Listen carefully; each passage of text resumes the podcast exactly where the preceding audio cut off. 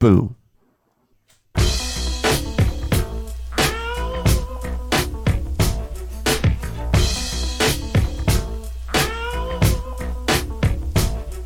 Recorded live from Stockton, California.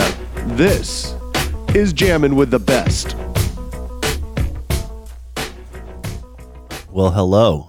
What's up? We got another Hey. guest, and, and Yeah. Crash is back again. Again, do. I, this is like three in a row.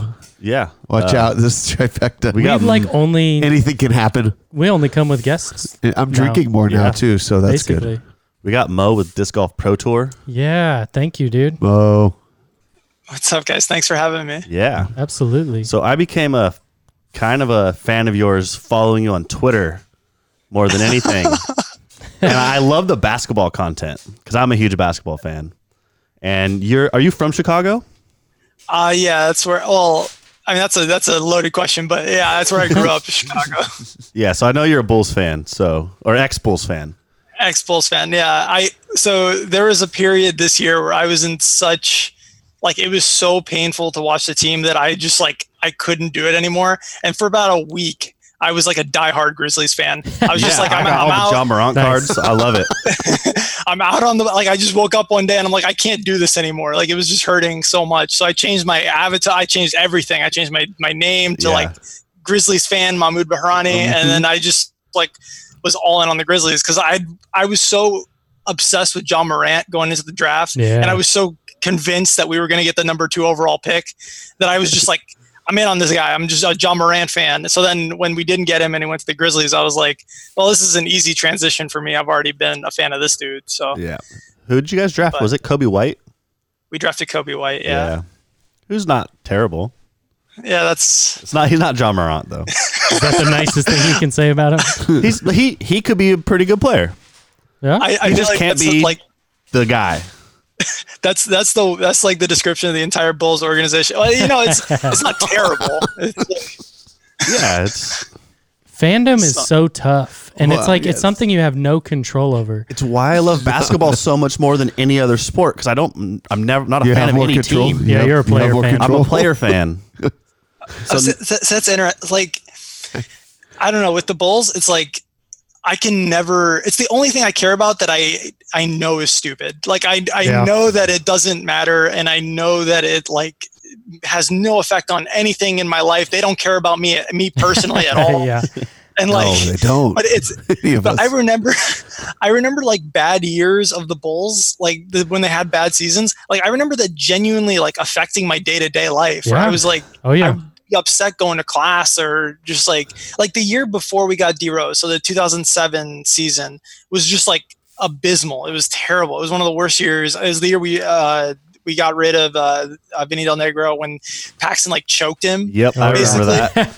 yeah so it was just a terrible year to be a bulls fan and then they got d rose and then you know obviously that all changed but uh, i just remember 2007 being like like a genuinely difficult year for me because of how bad the bulls were like and it's that's so stupid like there's no reason for it to matter but like It's even It's- sillier when you're aware of it too, and I'm the same way. So it's no judgment, but like it's that's hundred percent true.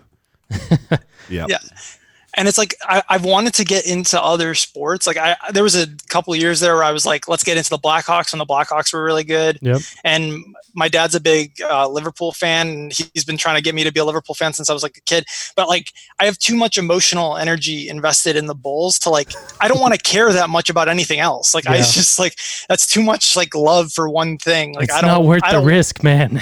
yeah, exactly. So, and like I cared about the White Sox for like one a couple seasons where I was like all in on the White Sox, but then uh, even that like What year was that? How good was their team? the 05 season when we won All the right, World Series. right, that's a good year at least. Yeah, exactly. Good year to go all in. I have a feeling that that's it's tied, a just like the correlation. Yeah. Blackhawks. Hey, the Blackhawks are good. Like I'll give this a try. yeah, I can Exactly, fuck with yeah. hockey. I'm a huge yeah, I'm a huge like fair weather fan when it comes to every team except for the Bulls. Like Yeah, yeah. Yeah. the other ones like if the Blackhawks are good, I'll watch the Blackhawks. When the Cubs won the World Series, I was like, whatever, I'm gonna root for the Cubs. I don't really care too much. But the the Bulls, I don't care if the Bulls like I watch every game.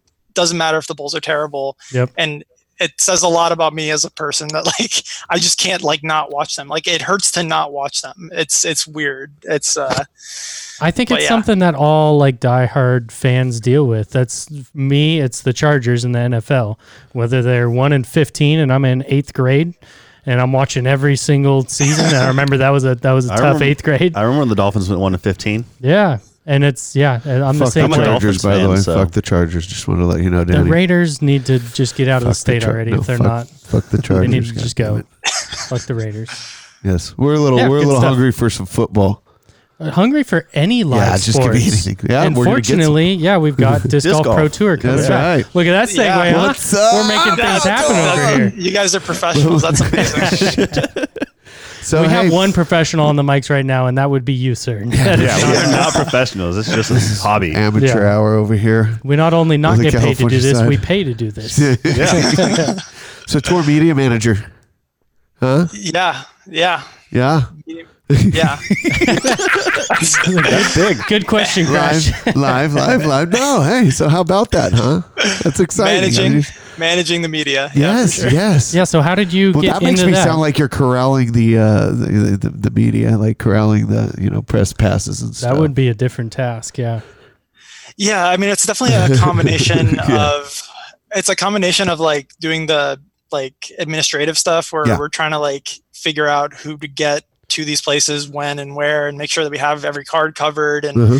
make you know check all the boxes make sure that like we have policies in place so like people don't like film with like a camera off on the side and then put out their coverage and you know what I mean Yeah, like yeah, it's of just course, we of course. just trying to control our You got to control the image of the media. Yeah.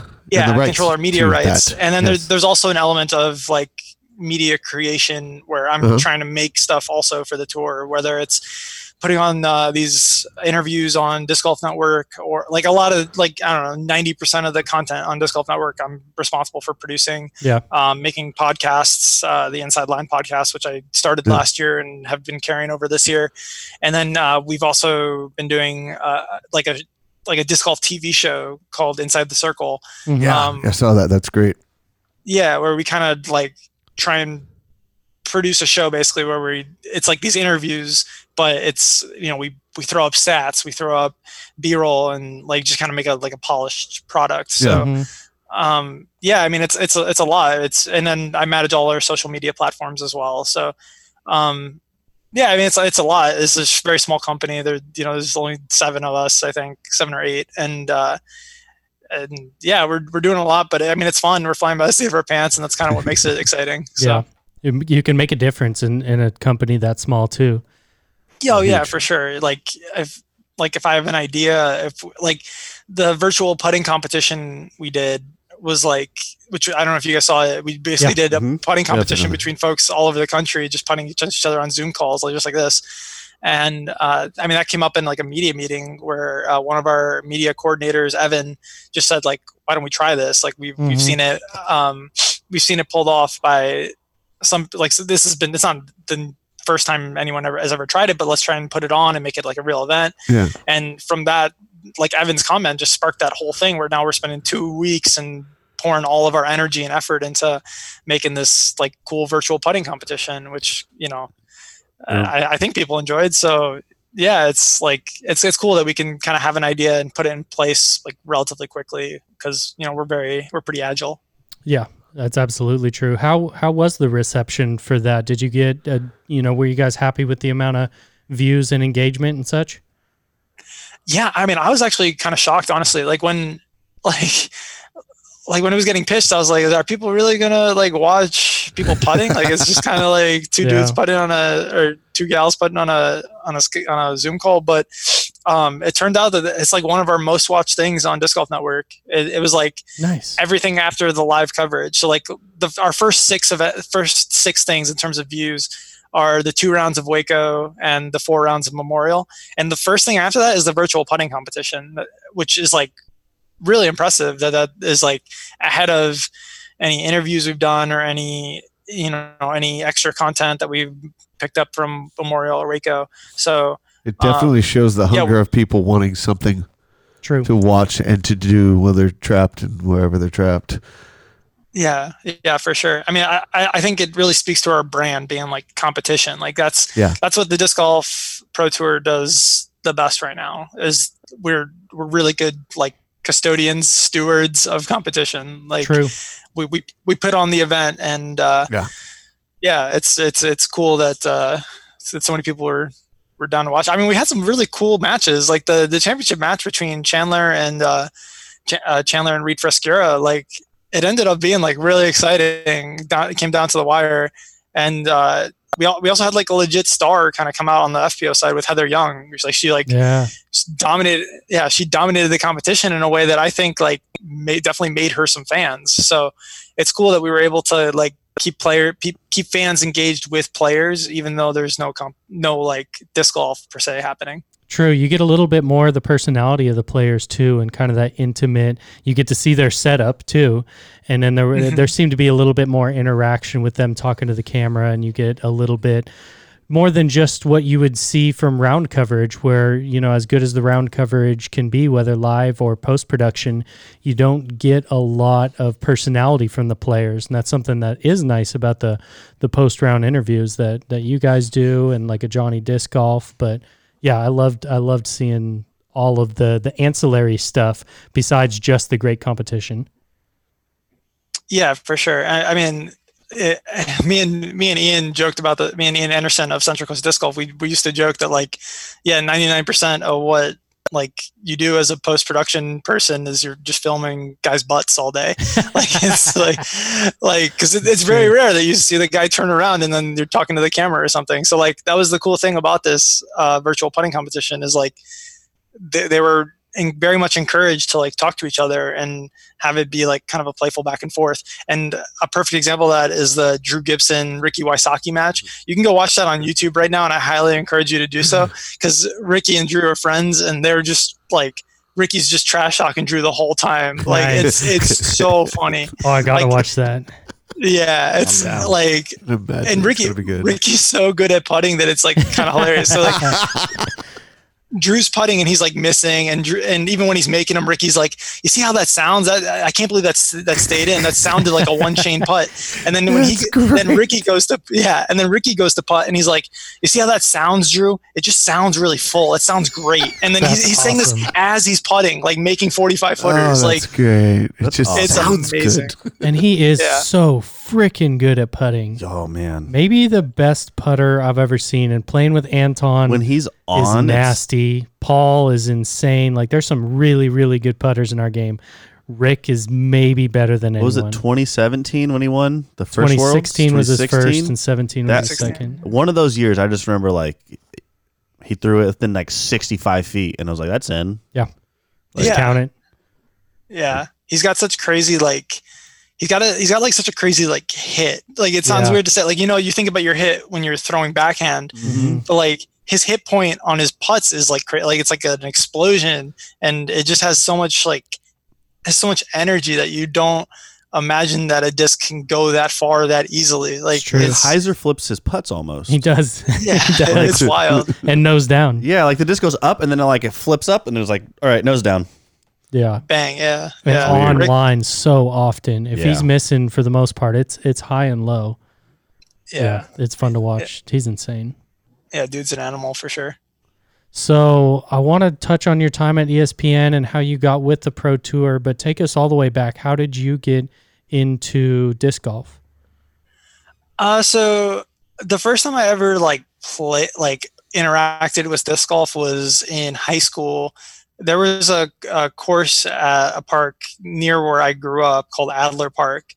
Um, I don't know if Brian Earhart is listening to this, listens to this podcast, but that's the same place that Brian Earhart learned how to play. Me and me and uh, Brian went to the same high school Nice. and uh, I used to run cross country. It was like that's all I did. It was like I just ran like a lot, and uh, the the cross country course went around the baskets, and I uh, I used to like run around these things and be like, "What are those?" It's like seems weird to me. Like I you know I'm just, I was just like confused by it, and uh, yeah, so I always like noticed them and thought like, "Oh, that's interesting," but I just don't have time to play. I don't want to like interfere with my running. Um, so then I moved to California And one day, I was like a date night with my girlfriend, now my now wife. We uh, we bought some discs and we went out to a park that is now like infamous. It's called Polliwog Park in Manhattan Beach in California, Huh. and and and like in uh, in like SoCal LA area. Yeah. And that that course got closed because a woman got like hit in the eye. And, Oh, like, I do remember yeah, that. I remember that. Polliwog. I would figure. I'd do That sounds like a a very friendly park. It doesn't want to go there. Fucking dangerous. We The gotta go frisbee there. golfers. Shit. like so th- i mean that was my first round ever was at that park and had i known anything about disc golf i would have known that the setup was like unacceptable like you're just like throwing over amphitheaters and like like overcrowded paths like it made no sense it was a terrible It's terrible drunken disc course that golf should its never have yeah. So, um, but yeah, so we, we, I mean, we played it once and we were like, oh, that was actually like kind of fun. And, uh, it was right. This is going to get nerdy for a second, but it's right. It was right next door to, um, where I used to play Magic the Gathering, which is something I'm like super into. Nice. So, so I used to like go play a disc golf round and then go play Magic, and it was like pretty easy. I, I wouldn't play that often. I, I wasn't like super invested in it. And then um, I moved to Connecticut for the ESPN gig, and that's where I started to. That's where I like started playing for real because uh, my wife or my girlfriend at the time moved to England to get her PhD, Oh, wow. and I was like kind of alone in Bristol, Connecticut, and um, there was a course right down the street, and I'm like, you know, I'm alone. I want to do this thing. I like doing things like solo. I, I'm very much like a introvert, kind of like I like doing things alone, yeah, yeah. and disc golf seemed perfect. So I would just like go play around every morning and got better and better. And then I was like, I, and I love competing. I'm, you know, obviously like NCAA athlete. Like I, I'm super into competing against other people. So I started playing tournaments and I got more and more into it. And yeah, it just kept on going from there. Hey, wait. You said NC2A athlete. What'd you do in NC2A? Track. Oh, j- Tra- track. cross yeah. Did I track. miss that? Oh, I'm sorry. Yeah, cross I country no- and I- track. That's awesome. Yeah. He was training for it and running by the baskets, not knowing that it was going to be his full time job at some point.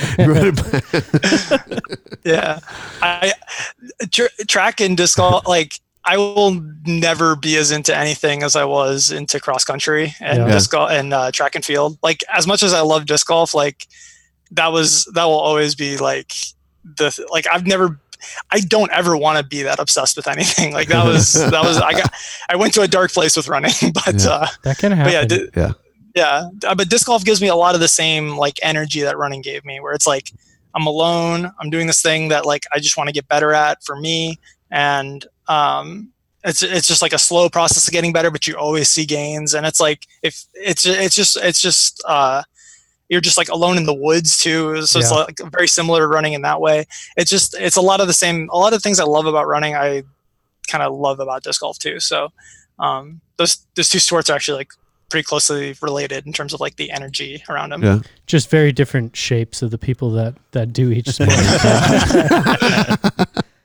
Although, man, like the the pros these days, you're seeing get way more in shape. Definitely. Yeah. Still got some tubby bastards like myself, but like there's uh, you can see some some athletes, I and see it's exciting. getting like the th- guys that used to be thin are getting more muscular now too. Eagles putting on a little weight, Yeah. Yeah, Simon's way thicker. They're also getting older, but Paul's thicker now. Yeah.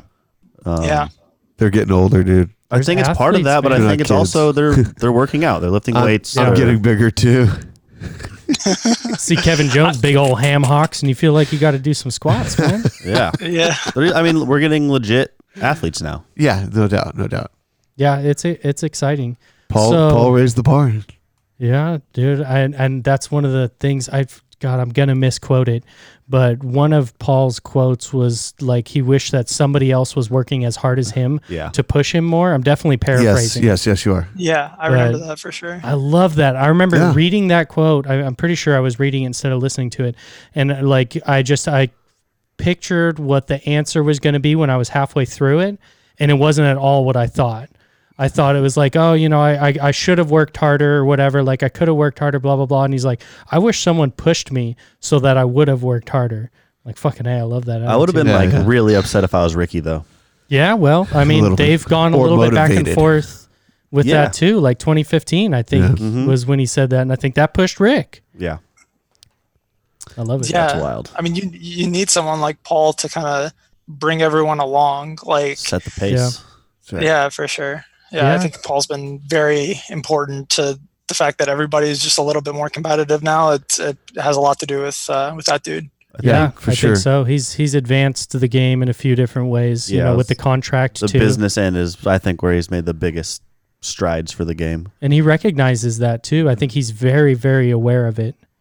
Yeah, for sure. It's it's almost like he needs to make as much money as possible. Kind of like the same way LeBron says he'll never take less money than max Yeah, because his contract sets the contract for the rest of the league. yeah. Whereas Brady's kind of the opposite of that, Yeah. where he's willing to take you know the hometown discount up Yeah. until you know where he's with the Tampa Bay Buccaneers. But yeah, I, I I love seeing that. I, God, I'm just thankful for for what Paul's done to the sport, and certainly Yeah, helps us helps as a us a retailer. Oh shit. but uh, you know, just as a fan of the sport for twenty something years, just love seeing the the shift that has happened with him being you know at the at the forefront, and a lot of people behind him too, for sure.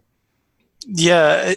I, so, I mean, I spent a lot of time, I, I tell this story all the time, but I, I mean, I spent a lot of time around professional athletes at ESPN. Yeah. Like, very, like, former and NBA, a lot of NBA stars, like I, Chauncey Billups, Jalen Rose, like, I, I was, I, I'm in the room with them watching games. And the way those guys carry themselves is a little different. Mm-hmm. And Paul has that same kind of like mojo. Like I don't know, it's just the Mhm. way he talks, the way he like carries himself on the course. Um, you can see a little bit of that like pro athlete swagger in a way that like I don't really see with anyone. Like not meant to disrespect any other players; they're all like amazing, but like I don't really see that with um, anyone else really, except for maybe Paige. Honestly, is the only Yeah. other one that kind of has that same level of like carries herself just the different. professionalism. Uh, Professional. Yeah, and I- that's it's like not- it's not- Professionalism. Well, it's not- confidence. but it's yeah, it's it's not even just yeah, it's not even just conf- it's not even just professionalism. It's like Yeah. like you like you're saying, it's like It's- it's like confidence. yeah. it, it's a different kind of confidence where it's like it's- not like I think I can do this. I know I can do this, and it's, and a, make it's it your better job for to come everybody me. else. They, Yeah, they, they know they can make the sport better for I don't even everybody think it's just behind them. that and though. I think it's they literally think Good. they're they know they are better they're than everyone. good. They know they're good. and Yeah, due but it's to- due to different. Like hard there's work. been guys in the past that have known they were good and been the best in the sport. Yes, But it's a different. It's different now. Like I understand what you're saying because different I've sport, I was too, a yeah. No yeah I know but I was a bat boy You both in were. the And we were we both, were both bad boys, We- buddy. you should know this. Then I fucking you know you about can Bat tell Boy. walking around the players which guys are going to make it and which guys aren't. You can just tell. yeah. We don't have to watch them play. yeah, You just watch how they carry themselves, and it's a confidence. yeah. There's yeah, huge confidence. Yeah, and you I can. Uh, it's yeah. Paul has that more than anyone in the sport. stud. Yeah, for sure. Yeah, Stud. love that dude. So how how did you get the how did you and ESPN get together? How did you get your foot in the door there? So um, I was in LA and I was teaching. I was a high school teacher, Nice. What did you teach? uh, math. Oh, my man. and um, and then I saw the ESPN gig open up, and I thought, you know, why not? Like, and I, I applied when I was an undergrad too, like just uh, also as like a why not. yeah. Um, but then I got the Teach for America thing, and I thought that just made more sense. Um, but then my Teach for America contract ended, and ESPN thing came up. They they said, "Hey, want to fly out to Bristol and get interviewed?" I was like, "Heck yeah!" so uh, they interviewed me. Uh, I mean, it was just it was for a PA job. Like it's not like it wasn't like I was getting hired as a producer or anything. Yeah. Um, but they offered me a position. I said, "Yeah, why not? This could be like a career. I can kind of work my way up the company." Um, I told them. So yeah, they yeah they offered me the job. I moved. Me and my um, my wife we drew, drove from L.A. drove from Irvine to to Bristol, Connecticut Wow, That's a trek. that's great. yeah uh, it was super fun but uh, but yeah and i just started working there probably spent six months not even six months like so it's kind of weird because pas at espn like they're not we, we, we're not fetching coffee for people like when you tell someone you're a pa like that's the thought they have That's in their right. head is like fucking you're just PAs, like- go get me some coffee and a yeah fresh newspaper. exactly but uh, That I mean, you. and a beer. Bring me a beer. that's that's probably one of the reasons why ESPN has been so successful is because they like they put our PAs they put their PAs to work. And, Yeah. Um, you know, That's I probably was prompting like turning the the wheel for the newscasters to read the the like prompter. Like I did that for probably like I don't know a couple months, but then once you then they just kind of throw you in the fire and they're like, here you go, you're producing highlights now. Oh, cool. And um, so I was, I, I started off producing baseball highlights because it was the summer, and by the end of the year, I was producing playoff football games. So, yes, that's great. So what's your Yeah. what's your background as far as your schooling? uh, I went to the University of Chicago in Chicago. I don't know. Um, the, it, it's it's in Hyde Park. It's uh, it's on the south side of Chicago. Yeah. Um, yeah, I, I got I double majored in economics and sociology, which neither of them were like at all relevant to like anything I ended up doing. That's what I was thinking. I'm Um, like, damn. So all this video editing or whatever you had to do, I'm like that's that's not falling in line with that. But that's Yeah. a fucking. I mean, I was yeah. we did- When I got to ESPN, I was so far behind because like everyone was like, "Yeah, I majored in broadcast journalism Oh, Yeah. man, with yeah. a with a sports concentration," and I was like, "I don't know anything right now. Like, yeah, like I literally don't know the first thing about TV. So Yeah. I, I mean, I, I learned it all at yeah. It's ESPN. fun. Shouts to those guys for training me, but uh, but yeah, and then so I was I was producing highlights for Sports Center. And then I went from that to working on um, ABC college football. So that was fun. Um, like doing like the half times and like the really quick turnaround stuff. yeah. Um, and that, that's like more pressure than uh, that's more pressure in that than I will ever experience anywhere else because it was like have this highlight. Re- I, I literally had hi- producers in my ear saying like, "I need your highlight in ten seconds. Oh, Like, wow. where is it? Like that. You know, it's that level of like intensity. where great. you're- So it's like You're the one making that fat. Yeah, that's fucking fast, man. so it's like five or six highlights from the first half that need to be ready for the halftime show. Exactly. So like you're watching, let's say Yeah. you're watching Michigan, Ohio State, whatever, Yeah. and at the halftime you have so at the same time that you are watching Michigan, Ohio State, and like let's say you live in Detroit or Chicago or whatever, and you're watching Michigan, Ohio State, in another part of the country, someone is watching like Alabama, Clemson, whatever Oh, the, oh So- yeah. And we're producing half times for both of those shows Yeah. uh, at the same time. So the Alabama Clemson game goes to half, and it's a little bit ahead of the Michigan Ohio State game, whatever. Mhm. So you need to have the Michigan Ohio State halftime highlight ready for the the, the Alabama Clemson game, and then you need to do the same exact thing for the Michigan Ohio State halftime, which is happening like Yeah. sometimes concurrently with the other halftime. So you're just kind of doing it's it, it, it's it's a lot of like it's a dance. It's it was really fun. I mean, those are like Wow. Really fun days. You just you get in at like eight in the morning, you leave at like twelve at night. You know, Yeah. um, those are but they're fun. They're just like people are yelling at you the whole time, and it's just I I love that control room energy. It's always great. Um, There's nothing Yeah, like so- there's nothing like doing live entertainment. yeah, You dude, know, there's nothing like it. yeah. So that was that was super fun, and then uh, and then after the football season was over, I I had been telling them since I got there, like I love the NBA. I want to be a part of the NBA. nice. So um, they put me. They started sprinkling NBA Tonight shifts on there. Oh, so, I used sick. to do NBA Tonight. Uh, was like one of the first shows I worked on that I was really into. So these And- these shows, just to interrupt you real quick, how big is Oh, yeah, the sorry. staff that's that's working on that? How intimate is it? Um, so yeah, it depends on the thing. So when you're working on Sports Center, it's like a hundred people. Like Mhm. you just you just get your game and you're working on your game, and Okay. you kind of like you don't really talk to anyone else. Um, with like same thing with college football. Like you're very close with your crew. Like I was working on ABC, so I'm close with all the ABC people, but you don't really talk to like any of the other college football people necessarily. Um, NBA tonight was completely different because we have it's like our entire show staff is like working together to make a show that comes out you know every day. Yep. So that was like I think we had a we had four people working on the show plus a producer plus Cassidy the host, and um, so yeah it was like you know we had our staff meetings every day four or five people and That's that awesome. that that crew is super super tight knit. So it really just depends on your unit. That's what I was curious. Is more of those like episodal shows, Mhm. what it's like and how how big that crew is. So to Oh. hear that it's like four or five is is cool. That you had that sort of intimacy with you know with the the I guess the cast and the crew, and just seeing kind of behind the scenes on what it takes to to get something like that produced. I want to see the film or the room with the Shaq and, and yeah, Chuck and all them. I'm and sure Kenny. it's wild.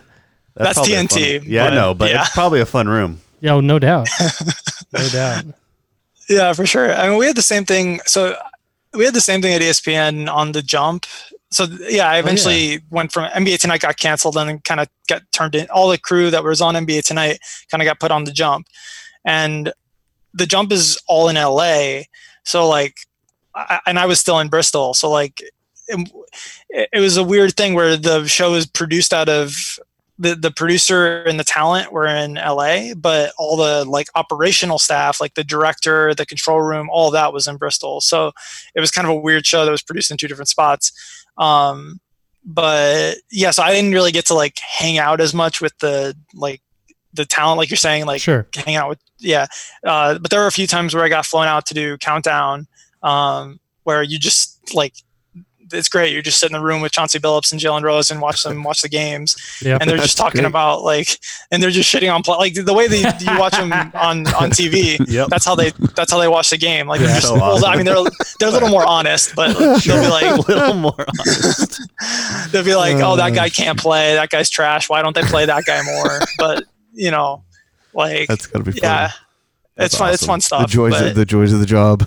I just like that Yeah. there's there's something at that caliber that that can happen with just four or five people, and you see that show get you know aired every single day, and just kind of the mm-hmm. pride that you can take in knowing that you had a big hand in putting that product out there. Oh yeah, for sure. I mean, I, so NBA Tonight was four or five people. That, that- I mean, that show was really Yeah. small and on at two in the morning, and no one watched it. But uh, the, I watched the it. jump. For sure, 100%. You need a different sleep schedule. I do, but I definitely was one of the people watching it. yeah, Well, our, yeah, our West Coast audience was. I mean, we were definitely looking at the West, like the la- late night West Coast audience, because when the show's on at two in the morning, no one on the East Coast is watching it. But uh, the jump is the jump had a little was a lot bigger of a crew. We probably had, I don't know, like eight or nine folks, like all together. We had an AP, we had a segment producer, producer. Like we had a CP, like we had all kinds of people. Um, we had a separate graphics producer. Like in the for the NBA tonight, like literally all of us did every job. Like it was like I would do the graphics one day, and the next day I would, you know, I'd be prompting because like we had we didn't have it's not like we had a PA to prompt for us. So then the next day I would be cutting B rolls. Next day I'd be cutting montages. So um, very different experiences, but the I mean, yeah, working on the jump was like one of the like best experiences ever. Like that show is still really special to me, and I, I you know I love all those people. Rachel Nichols and uh, Danny Corrales and Steve Martinez, the guys who were who were like in charge of that show, the producer and Rachel, Mhm. obviously, um, are like the best bosses I've ever had. Like, um, I, I still talk to them on Twitter all the time whenever like games are coming up. So, um, so yeah, I, I definitely miss miss those guys because uh, it's like it's I mean it's like your family when you see them every day Yeah. and you're like, yeah, and we all love basketball. We're all obsessed with basketball. So like Mhm. I, I'd go home and I'd be I'd watch at least two three games a night, and the whole time we're in our Google Doc where we're all writing our ideas. Like, oh my gosh, did you just see like uh, I, I can't think of a thing off the top of my head, but like, did you see that pass from Conley to to Z-Bo or whatever? Yeah, yeah. Did you just see? Yeah, like, did you just see this play? Like, Grizzlies. this guy just slipped. It would have that'd be really funny for make or miss. So um, that kind of stuff was really really fun. Uh, but yeah, That's and- awesome. yeah, Now you can do a disc golf. I know, sort of. It's it's it's great how much uh how much your life can revolve how much your work life can revolve around sports too if you really, you know, get after it and keep putting, you know, put in that that application to ESPN, fly out Mhm. there for an interview. It's it's awesome to see. So how how was it that you were able to start to get disc golf on there? I think it started with was it the Nate Doss That's the first one I remember, like looking up. It's the one I remember because they made a stamp for it Yeah, too, and I remember the 10. force. But um, yeah, talk to us a little bit about about how disc golf was able to to break into ESPN a little bit. Yeah, for sure. So um, I remember watching the. This is just right when I'm starting to kind of get into disc golf, and 2014 Worlds was the first event that I like kind of watched like as it was happening, and was like very invested in. And I remember watching. That's the crazy Worlds with the insane playoff between Such Ricky a and good Paul. worlds. Oh, yeah. So, uh, and I remember I was watching that live, like while I was producing a highlight. I was like doing a baseball highlight, and I just had that up on like one of my screens, and I was like barely paying, uh, barely paying attention to the baseball because I was watching this crazy match between Paul and Ricky, and uh, that's kind of when it clicked for me that like, oh shoot, this is like. This is awesome. Like this is not just like some weird thing that I'm into. This Yeah. could be interesting to everybody. So um, I went to the top 10 producer. So top 10 is like one of the easiest ways to kind of break in, I would say, Yeah. just because like it, it's really short clips, right? It's like, you know, 10 second, 15 second clip. And the other people that are working on it are just like right there next to you. And there's this big room called screening where there's all these computers and all the all the shows kind of work out of that room. So like if something's crazy happen if something crazy is happening, I can go to that person and it like physically go to them and be like, hey, here's this highlight. Mhm. So um, I reached out to Ian at Central Coast. I guess he was the only really the only real media at the time, and just told him like, "Yo, if something like crazy happens and you film like a cool shot or an ace or something, just let me know. Send it to me, and maybe we'll see what happens." And uh, and I did the same thing with the PDGA. I, and yeah, they just I forgot the woman's name. It was like Pam Vaughn, I think Mhm. she sent me this clip of Nate Doss throwing this ace, and I'm like, that's incredible. That's really cool. I went to our, uh, it's called ORAD. I don't, I don't know what that stands for, but they're like our After Effects people, Mhm. and they um, put this like shot tracer on it. And it's the same, like same effect that they use for pitching when Yeah, they show like the curves and pitches. It's the same thing they use to kind of show the track the disc Yeah. and um, and then I went to the top ten guy. I'm like, hey, here's this clip. It's already done. I have it produced. is already ready for you on QCut. You don't have to do or QCut's like the server. Great. Yeah. You don't have to do anything. Just literally lift it and put it into the, your top ten. And I mm-hmm. already wrote the script for you, and I did everything for you. And he's like, oh yeah, sure, I'll do it. Nice. And I was like, oh re- really? Like I was like, I didn't expect you to say yes. I like the silver platter like preparation that went into it, like making it as as hard as possible for him to say no. Yeah, exactly. So, oh, and I happen to know the guy doing the top 10 that night. So it was a little bit easier. Um, and yeah, he put it in like the number 10 play. And, uh, you know, it, it kind of just went from there when, uh, and I would just, so that, that's basically what I would do is like, whenever I got a, I got a cool shot, I would just go to the top 10 producer that day. I'd have it all done for them. So they had like, I would make it to the point where if they were saying no, it was like, going to be extra work for them to find a different play and uh, it just kind of kept on rolling from there where we just kept play after play and then the big turning point was the philo albatross yeah. when Yeah. so yeah so th- that one was actually interesting because the guy producing the top 10 that night he didn't want to put it in and i was like Mhm. all right whatever that sucks but i was like so like holy shit this is amazing yeah. that- is, yeah. I, I was just like, because usually if the, the top 10 guy says no, I'm going to give up. But like, I was just like, no, this is insane. So I went to the morning sports center and I said, look, like the top 10 for the 11 p.m. sports center is not happening, but I think this is insane. And I think this would be really cool if you put it on your morning show. And, uh, the next day they, they did and it went viral. And bleacher report was doing it and everyone else was like putting it out there and different mediums. Yeah and then uh, i remember the producer coming up to me uh, his name's tom rochi he's like the best dude that, he's like legendary. If you talk to anybody who works at espn in production and you tell him about tom rochi he'll like he'll they'll know who i'm talking about. He's just like the coolest dude. And he came up to me uh, the next day and was like we were the first ones on that uh, that that disc golf shot right? And i was like yeah it was the, you see it going viral all over the place. That started with us. And uh and he was like great. Let's keep doing this. Let's keep pushing it." Hell And yeah. Yeah. And I- I- honestly after that like i did i didn't really do that much after that. Like it was just uh, if it got tagged se top 10 top 10 producers would see it and would be like oh yeah this is cool. And they'd put it on. And like all that work i did before where i would like have the finished thing ready for them on a platter i stopped doing that i was just like hey it's here if you want it and you can do it if you want it That's it wasn't awesome. needed. And they That's would. great. just starting the just to get the recognition, so they would So look need, at it more. we need to put weight Mo. to it. yeah Yeah. Thank big you, Mo. yeah, thank you. Thank you, Mo, from the whole disc golf community.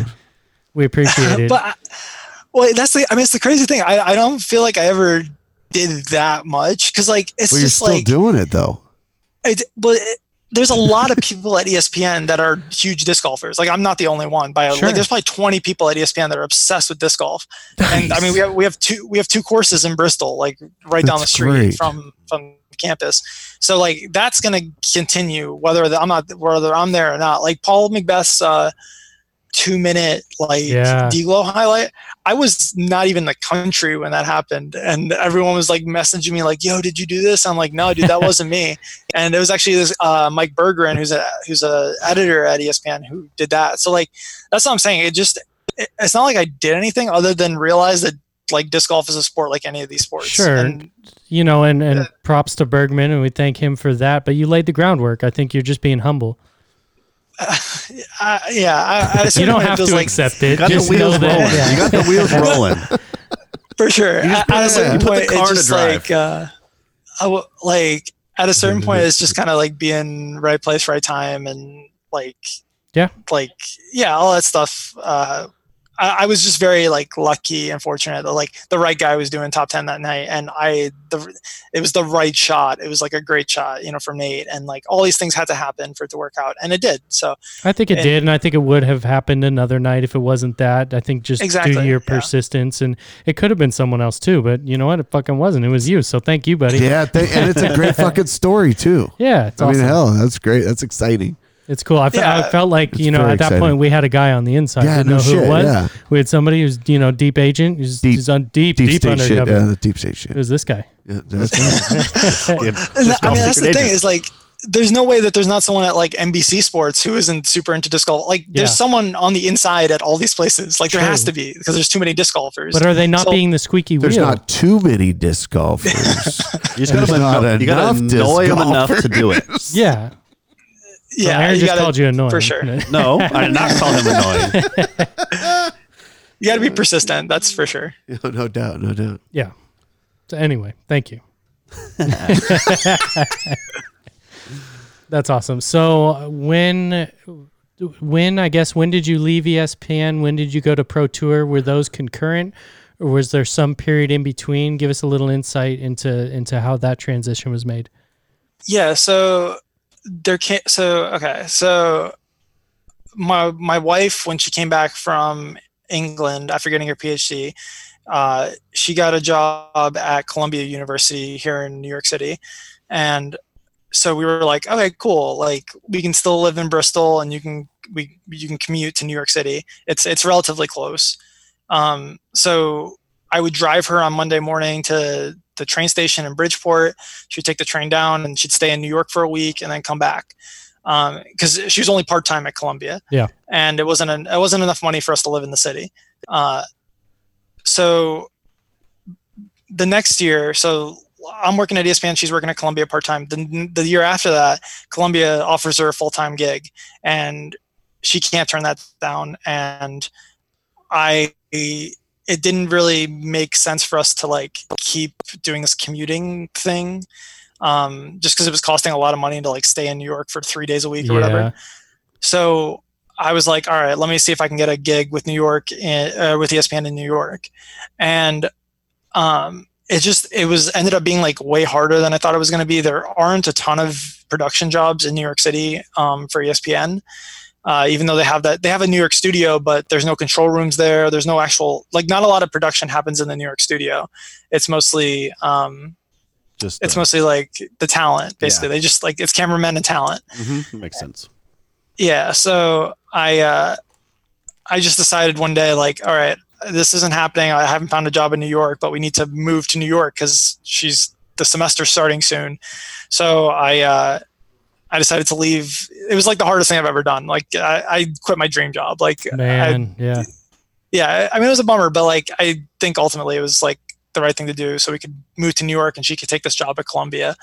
Um so i so yeah i was having a hard time finding a gig in new york and i called up ian and ian was like yo dude just come work for me. And i was like that sounds amazing. Mhm. so uh, I kind of spent a year freelancing, um, where I would work with all different disc golf crews. I was doing all kinds of different stuff. Honestly, like I was uh, writing for this NBA uh, website. Uh, I was writing for UDisc. I was, you know, filming for Central Coast. I would work on. I worked for Jomez at GBO. I worked with Terry Miller at Delaware. So like I worked with everyone, Mhm. and um, yeah, freelancing was like super super fun, and I learned like I learned more freelancing than I would have learned at ESPN because like I was definitely kind of getting into a rut at ESPN where I was just like kind of doing the same thing a lot, Yeah. and I really, I mean, one of the one of the only things that sucks about ESPN is that it's like so competitive, and there's so many incredibly talented people there, and and there's very few positions available for those very talented people. So um, it's really easy to kind of get shut out of getting promoted. yeah. Um, so I was kind of like stuck on the jump or I was like, no one's gonna leave the jump. Like we all love the show, we all love working on it, and but there was no real opportunity for me to like move up because it's not like the AP working on the jump is ever gonna leave. So how can I become? I can't become the AP on the jump, and the segment producer is not going to leave, so the, the AP can't move up to being a segment. pro- It's just like There's no turnover. Yeah, exactly. So, um, so it was kind of a double thing where I'm like, I'm kind of stuck here. Let me jump off a cliff and try this crazy freelancing thing, and it worked out. I was like really enjoying it. I was having a great time. I got to travel all over the country. I saw more places last year than I saw my, you know, saw seen my whole like life pretty much. Like I saw every corner of the U.S. It was great. And you've moved Um, around a bit too, so that's saying something.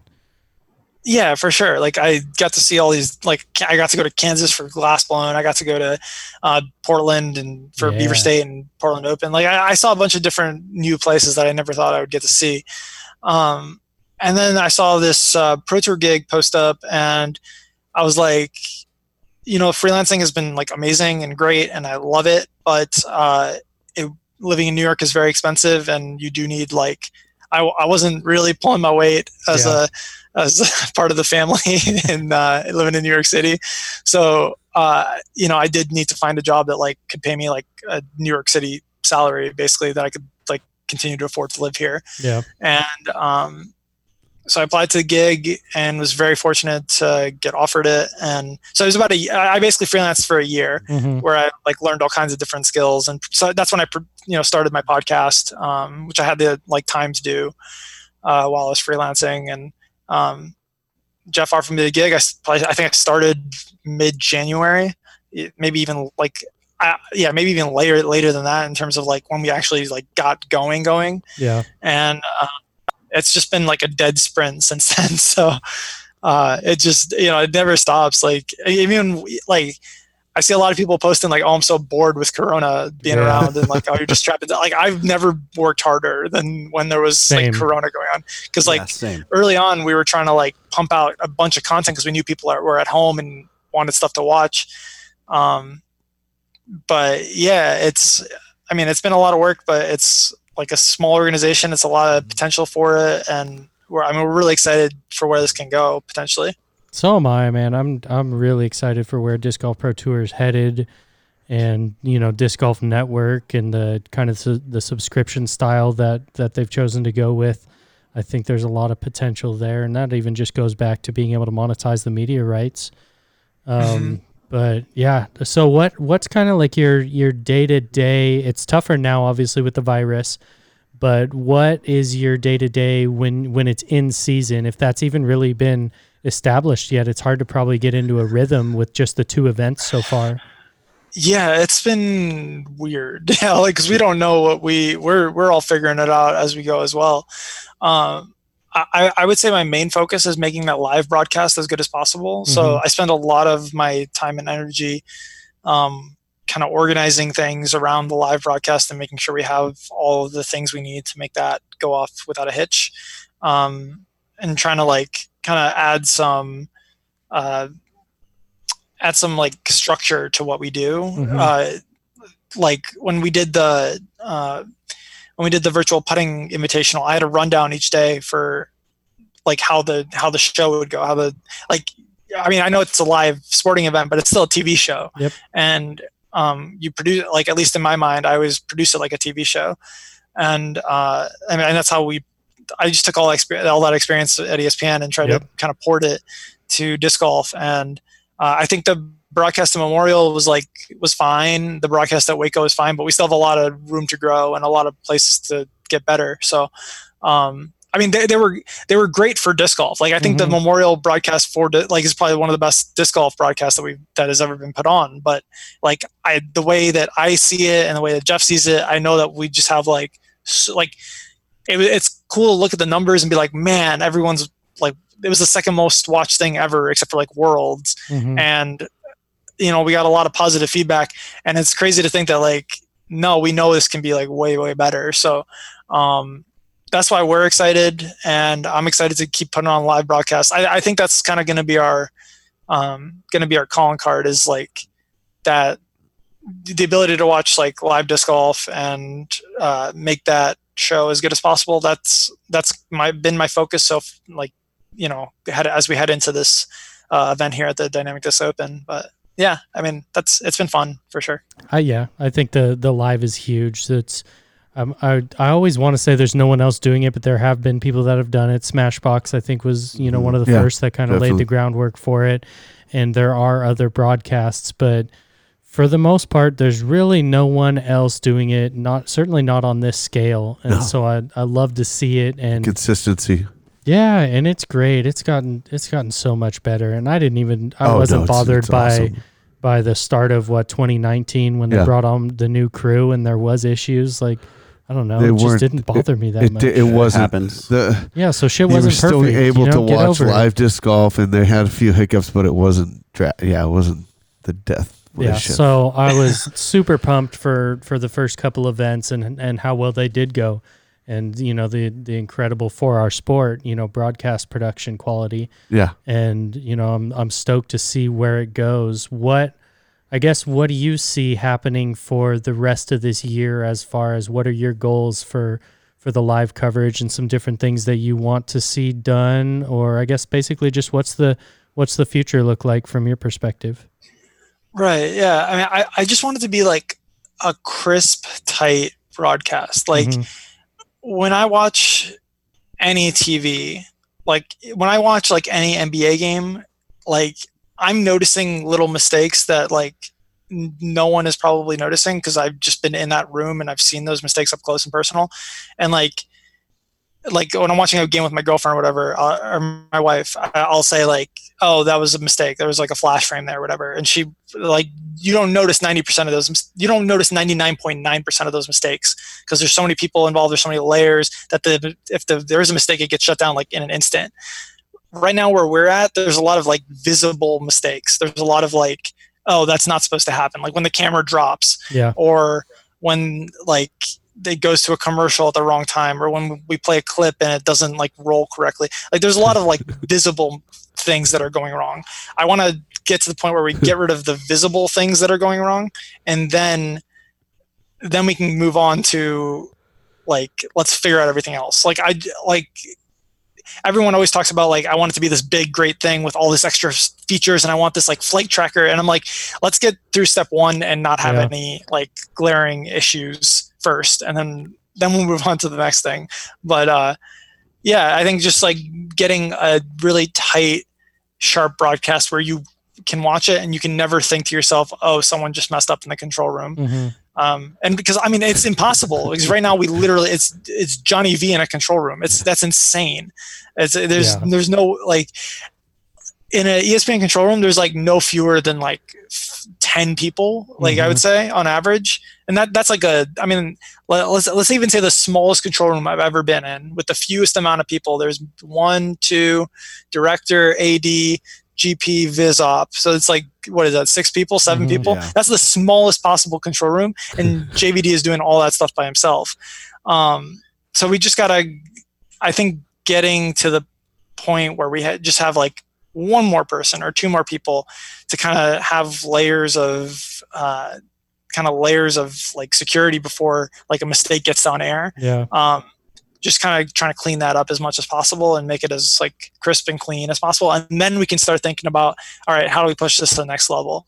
Um, and we're i mean we're already doing that. We we started kind of link you know uh, we kind of started sprinkling in different interviews throughout the broadcast. So like Mhm. uh, you know memorial paul's walking up the whole nine and in that time where he's walking to the to the hole, we can play an interview that we did with him earlier where he's talking about, yeah, hole nine's really tough for me right now because my ankle hurts or something. Yeah. Like we- we're already doing like small things like that, but um, there's a lot of room for it to just get like sharper and improve in that way. All right. So, what is the game day crew like right now? Where you've got you know Johnny V by himself in that control room, and you've got obviously the cameraman. Give us some insight into what kind of the other positions are and what they do. Yeah, so um, you got JVD in the control room. You got, uh, I think he's got Gary to the O doing graphics for him in Milwaukee. Uh, we so for the first couple events, I was on a camera, so I was doing, uh, I was doing throw cam. Sam Gaddis, uh, one of our media and coordinator or media uh, media ops guys, was doing BCam. He's he is, in my opinion, the best BCam in in the business. He's like a sensational BCam. Nice. Um, and then we had Evan Gaddis, who's our other media uh, media and ops coordinator. What's that? Not the baseball player Evan Gattis, right?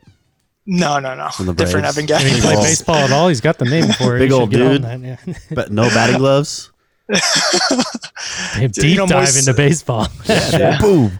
hey, I'm Moises for it. Alou, right? Oh, Yeah. yeah, Moises Alou, yeah, he had some things about him. A he used to supposedly things. pee on his hands to give him calluses. I remember works, that. huh? I, I I remember that it Cubs team because, like, That's dude, I that that was like the only Cubs team that I was like super into because because uh, obviously the Cubs were good and Yeah. like yeah, and I just obviously with the Bartman thing. Yeah. Anyway, um, You can go to getting- getting Bartman. sidetracked. Bartman's t- tangent So- right now. We do tangents a lot. All I'm gonna say is that nobody would hate Bartman if Moises Alou didn't freak out on him. right? If he didn't like, because he wasn't gonna catch it, but like No, he he throws this throws- thing down yep. and he makes it seem like he's gonna catch it, and now everyone hates this dude. He has to go in like protective custody. He's not even a Cubs fan anymore. I don't think. No, he took his I headphones accept- off, man. I would expect nothing less of a Cub and a Cubs awesome. fan. Uh, Shots fired. that's that's what Cubs fans do. They just get angry because Oh, they just have nothing, and then it, anyway. and when you've been getting Uh, angry for a hundred years, you become very, very good at it. it's the first instinct. That's that's super funny. But uh but yeah, so and then that's it's us three as the cams, and then we have Jamie and Nate and Val in California. Or Mhm. not in California, in Oregon. Oregon. Yeah. Or yeah, Oregon doing the uh doing the commentary. So uh that's the crew right now. And so we're gonna try something new for the Dynamic Disc Open that I'm actually really excited for. I'm actually gonna go to Milwaukee instead of going to Emporia. And there's a couple reasons for that. Uh, Emporia has a quarantine right now on people from New York City, understandably so, Oh, because yeah, this is the yeah, Oh, global shit. center Yeah, of, yeah. of the pandemic. But we looked at it as like an opportunity. Like, what if I go to Milwaukee instead and sit in the control room with JVD? That's good. Yeah. So this actually might it actually might be great because when I was on the so I would be on the camera like shooting and trying to like get every shot, and at the same time And I would be on the phone call. With, what's that? Yeah, and directing. Yeah, I would be on the well, I'd be on the phone call with JVD, like, hey JVD, remember you have that asset of, Ah. of Paul McBeth talking about hole nine. Be sure to run it, and then go to the, and then so like I'm trying to produce like, and that you shouldn't do that. You 100. No, you should that not.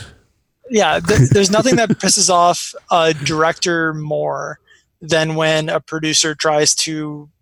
So th- there- there's layers to it. Yes, yes. There's nothing that pisses off a producer more than when the talent tries to produce. Yeah. There's nothing that pisses off a director more than when the producer tries to direct. Yeah. Yes. So we were Stay in doing all lane. these things. yeah, Get off my shoulder, right? yeah. So we were doing it. We were doing it wrong, like on a multiple level. So hopefully, with me in Milwaukee, I can just produce and just be like, like talk to the talent. Hey, Jamie and Val, there's a clip of Paige Pierce talking about her win last year at Yeah. whatever, and JVD can just focus on talking to the cameras because right now JVD has to talk to Nate and Val at the same Nate, Val, and Jamie at the same time he's talking to the Mhm. cameras Yeah. and just coordinating that is really really difficult like no one has to do that ever Yeah. um so hopefully we can make it more like how at least the shows that i got used to producing or being a part of at espn where the director talks to the cams and make sure the show looks great and occa- and the director talks to the producer and producer talks to the talent and that's like kind of keeping the lines of communication um, very streamlined so that you don't have like whenever JVD would say something to Nate and Val as a cameraman, I'm hearing Mhm. all this in my ear, Yeah. and it, it's just getting like it gets really confusing because you don't know who's talking to who, and sometimes JVD like the action's always happening, so JVD needs to be talking to the cameras the whole time, but at the same time he needs to be talking to Nate and Val because they need to know what's happening. So it, it just like our communication wires got crossed because we were trying to do too much. So I mean, who knows? Like maybe this Milwaukee thing will actually be like a blessing in disguise and will be like pretty cool that I'll get to go to Milwaukee and Yeah. it'll actually work out. It'll actually work out, and that that might just be like the best way for this to happen, and we haven't figured it out yet. So Yeah, that's cool. I think that that Yeah. might work well and something that that people will, you know, probably not necessarily notice on on the the viewers end, but something that I'm excited for now that we know to to see what kind of differences, you know, we we might be able to see or even what you were saying earlier where there's just less things that you notice that are that are mistakes or whatever. I think it'll be cool yeah. that this this definitely sounds like something that I might really be a just trend like- in the right direction. I really like good clear com- conversation.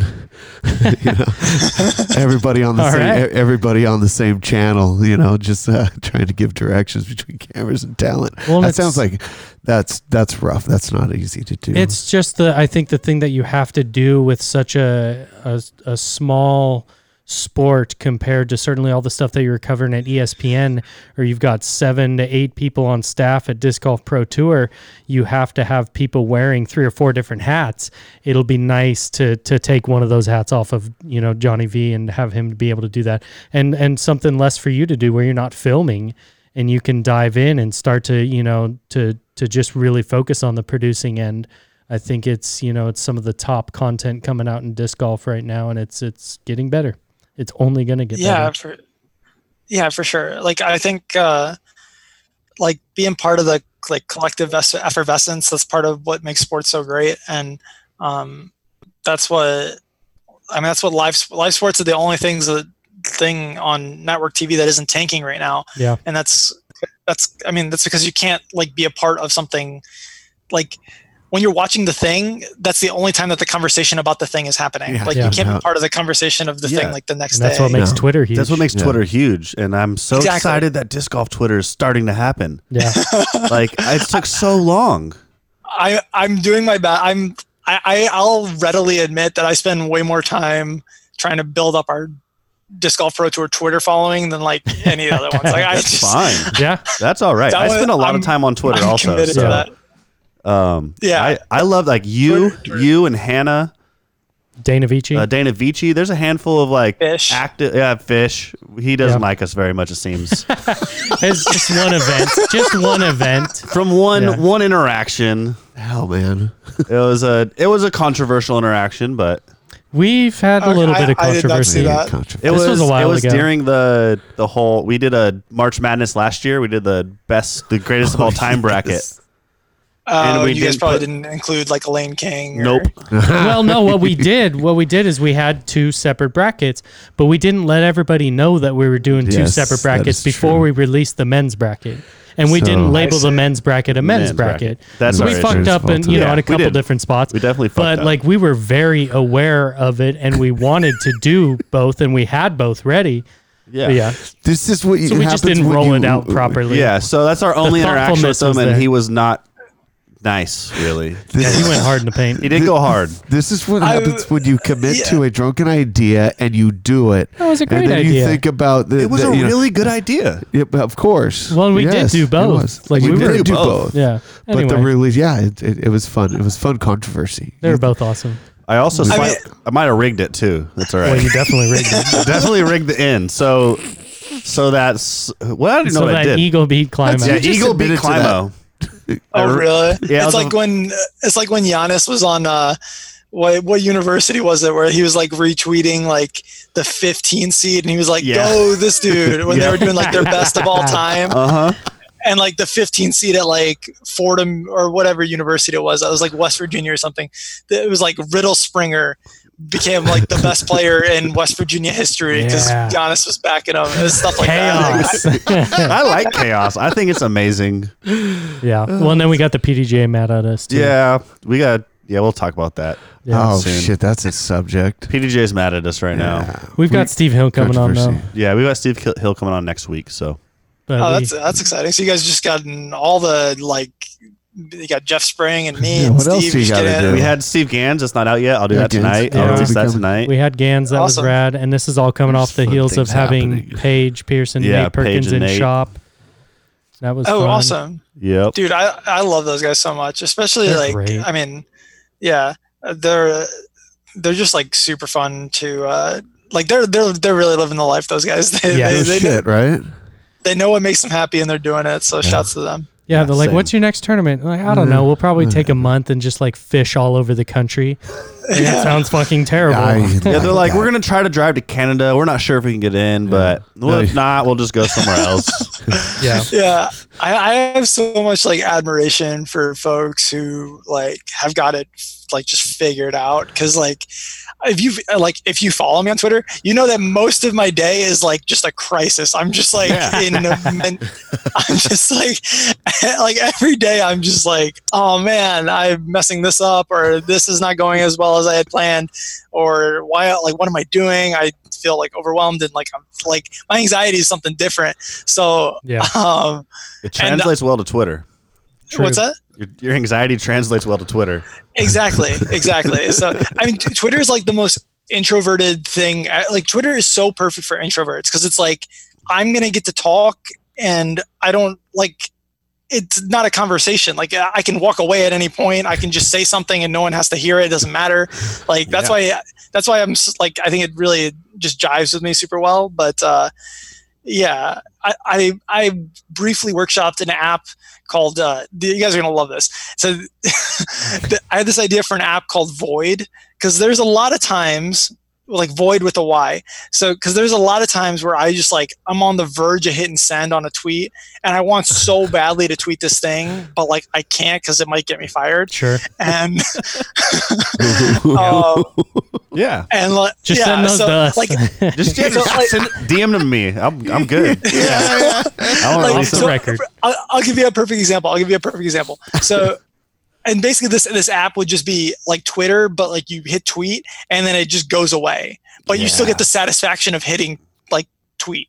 Like it's all the app is. It's the that's the only idea for the app. It just goes in the Uh, void. Or I can dig or you could. That's I like that. Or I could do it anonymously. Yeah, or Tweet it out exactly. It just, anonymously. yeah, it just I don't care how. I just need to like hit send somehow. that would be a like- cesspool of thoughts, though. That would be a cesspool. Yeah, can you imagine all no the thoughts filter. that people No don't want to send with all the vitriol that's Do on the internet Do they really go right into now? a void, or does someone on the other end reading them all? Like, oh, Oh, most Yeah, reading. it would go to- Wow. Reading. them You're like, he wrote yes. the fucking app. I mean, Yes. Jesus. He it would go to a dark spot. But yeah, so when, when I was on the jump, um, I forget what I forget what series it was. I I don't honestly remember, but it was like a game. It was like a game five or a game six or something, and s- someone had tweeted like, "Oh, I wonder." Uh, like uh, is it is it going to go to a game six or something is it going to go to a game seven and i i tweeted something like along the lines of like yeah of course it's going to go to the game seven the nba wants there to be a game seven Yeah. the nba wants more one more game with lebron or something and rachel rachel nichols texted me and said take that tweet down you fucking idiot like, like we Oh, can't make like, yeah, like, they we probably can't didn't want you make it say that. Seem yeah we can't make it seem like we know it's either we know it's rigged or we think it's rigged or any element of that at all like You take that tweet down idiot. I love that. so like that stuff always gets me in trouble which is nice it's now nice i can just tweet whatever i want about the nba because i'm not affiliated with espn anymore so i can just i can just fire off these like really bad nba takes they're the greatest bad NBA takes. Though I like really enjoy your NBA takes. I love them during. I love them when like I happen to watch be watching some random game. Most of the time it's a Bulls game when you tweet. yeah I, well, I, wa- I watch all the bulls games and then i have the other game on like the other game is like the game i watch on the other screen where i'm Yeah. not like i'm not super paying attention to it so 99% of the time it's about the bulls but yeah It's great when you just I'm on I'm like on Twitter watching the game and then you'll tweet something. I'll be like, oh, I just like watched that same thing, and I'd feel either very strongly in the opposite direction or very strongly in the same direction as that. And I'm like, this is perfect Twitter content. yeah it's it, like when i'm watching the nba it's mostly just like I used to watch games with like my notepad because it was when it was when it was more of my job. Like it would be more like serious. Like I need to like have actual thoughts about the game, Yeah. and I like I'm writing everything down in our, our team Google Doc and stuff. But now it's just like you can just fire from the hip. It doesn't even matter. Like who gives a shit? Like I'm just like, Coby White can't shoot. No, he Coby can though. White- He can like, shoot. But like halfway through the season, I was so frustrated with Lauri. I was just like, just just bench his ass. Like if he's gonna play like this, then why why why are you why is he here? Like Bulls fans are killing us because they're like, play this Lauri guy more. Talking no, about Lauri right? sucks right now. Yeah, Markkanen, he he like he just fell off a cliff. I don't know what the fuck happened where he just like all of a sudden can't play basketball anymore. And it's like like Bo- Boylen doesn't stop you from like being aggressive. Boylen doesn't stop you from like I get Boylen's a shit coach and he's terrible and yeah he's putting you not in the position to succeed, but just you can still take the ball and break the play and go to the rim and just look at him every time and be like put me on the get me on the move. You know like. I don't know. Like Zach's got some dog in him, where Zach LaVine can he'll shoot like, it 47 times in a night. what, "What's that?" Zach will shoot it 47 times a night. Well, he's got to because Lauri just forgot. Just won't shoot it. Because like, Lauri's "Ah, a I'm good." coward. Like, what are you doing, my dude? Like, I, I love Lauri as a as a player. I love him as like a person. I love everything he stands for. He's a, he's very much into like the environment and is always like he's a big uh like you know humanitarian and all that stuff. I love that. I just need you to like be more aggressive, my dude. Like, I need you to like take more shots, be more aggressive, and use the fact that you're seven foot one, two sixty or whatever, and like I don't know. Is Yeah, Wendell Lauri- Carter Lauri's Jr. on the. Bulls? What's that? Is Wendell Carter Jr. on the Bulls? He is. Yes, he's our center. How do you, how do you feel about that, man? I th- I thought his rookie year that he was like one of the best defensive centers I've like ever like I thought he he could ha- he has the potential to be like a different kind of Like a uh, defensive center like a Roy Hibbert yeah, but like in a good way uh, like- yeah. yeah. Roy Hibbert had a not a good time for a while. It's no, he, I mean he fell off a cliff. But I, I'm talking like his defensive instincts were so good as a rookie that I was like, "There's no way that this isn't like defensive instincts don't go like you don't need to teach that. You- you- that just that's, that happens. just something you have." So, um, yeah, he I, I just I thought he was sensational as a rookie. I think he was like one of the only rookies ever to average like the amount of blocks he averaged was like a crazy number. It's like him and like a very short list of like all, Hall of Fame players. And yeah, Wendell, I mean, it was going to be great this year too, but like Boylen again, just like I scared him into not playing offense where he's like he doesn't even look at the rim anymore and he was a wonderful like high, he could have been a wonderful high low player with with Lauri and like you just have to carry the defense and it's There's just like man here. it's such a bummer this team Yeah, good players and shitty coach. Yeah. So what do you think is going to happen with the NBA the rest of the season? oh so this is okay so this is actually good you're giving me this opportunity to talk I god I love talking NBA This is- Yes. We got we'll you, talk dude. NBA all We day. got I'm you. good. Uh, yeah so I wanted to tweet this but it I think it was probably going to be too incendiary but Bring it. the like when the players are talking about not playing uh, because like that makes perfect sense to me like I, I totally get it like i don't want to play because i don't want to distract from the fact that there's very real important things happening in the streets that you do not want to distract from if i'm Yeah. playing basketball and someone's watching me that means they're not out protesting i understand that Yeah. I totally get that. Um, at the same time, you can do a lot of good with 1.2 billion dollars, right? And that's how much the players stand to lose if they don't play. It's a lot of money. yeah. That's a lot. 1.2 And- billion. It's billion tough. with a That's, B. that's you such a double-edged sword. Like in the NBA finals, say it's Giannis and LeBron, or like Lakers and Bucks, and there I don't know how many people, millions of people are going to be watching that. If they come out with some sort of shirts or they kneel during the anthem or whatever the case, that you can protest and it get might get more eyes on it in that moment than It's it a great Exactly, platform. yeah. Yeah. it's a huge platform. Yeah, But I can understand like being feeling like Yep. you're being taken away from that. I understand both sides Yeah. completely. Like Yeah, yeah, exa- exactly, Need exactly. more of that in this world. Sometimes I, I, I just feel like uh, we can argue about that later. like I, ma- I I majored in econ. It's like I, I I really enjoy like economics and studying that kind of stuff. If at the end of the day, if someone's given you, at the end of the day, the calculation is: do you value like your social justice reform worth 1.2 billion dollars. Like Mhm. that that's the calculation they got to figure out. And it's like I don't know, man. That's a lot of money to play basketball to say no to. And it's not just like I mean, Kyrie can say that Kyrie's made a lot of money. Kyrie's got his own shoe. Kyrie makes Yeah. all this kind of all his all Kyrie's his endorsement also deals. not He's in a- playing the rest of the year. Yeah, and he loves whining and not playing. Yeah, I don't think Kyrie's playing the rest of the year.